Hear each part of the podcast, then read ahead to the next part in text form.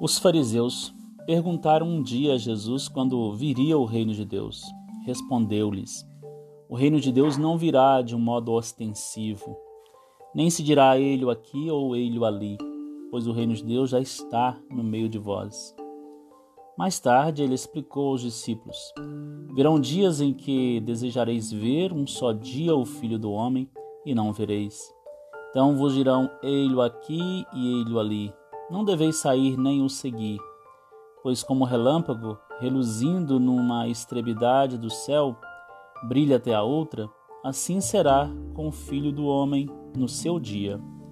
É necessário, porém, que primeiro ele sofra muito, seja rejeitado por esta geração. Lucas 17, 20 a 25.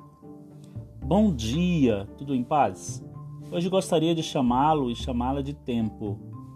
Você é um tempo, lembre-se disso. O Evangelho de hoje é essa mensagem que vislumbrei nesta fala de Jesus. O reino de Deus não vem ostensivamente, de modo a se mostrar em exagero, chamando a atenção. Entendo que esse reino não alimenta a nossa ostentação. Se assim é o reino de Deus, tudo que nele se faz, assim também se revela. Assim são os dias, são os fatos, são as pessoas. Nada é de imediato. E o que experimentamos já vem se concretizando em partes, em pequenas medidas.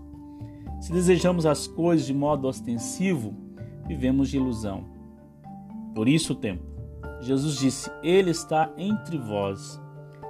Nós não enxergamos por desejarmos coisas mirabolantes, imediatas, e assim sofremos, por não exercermos o tempo que somos nos tempos das coisas e acontecimentos. Às vezes falamos, está demorando muito, mas isso se dá porque queremos coisas mirabolantes e esquecemos que esse mirabolante se entrega de modo invisível ao olho de quem se coloca na atitude de contemplação das coisas simples. Você e eu somos esse tempo, e nesse tempo se revela coisas maravilhosas que se dão em cores. Lembra do prisma?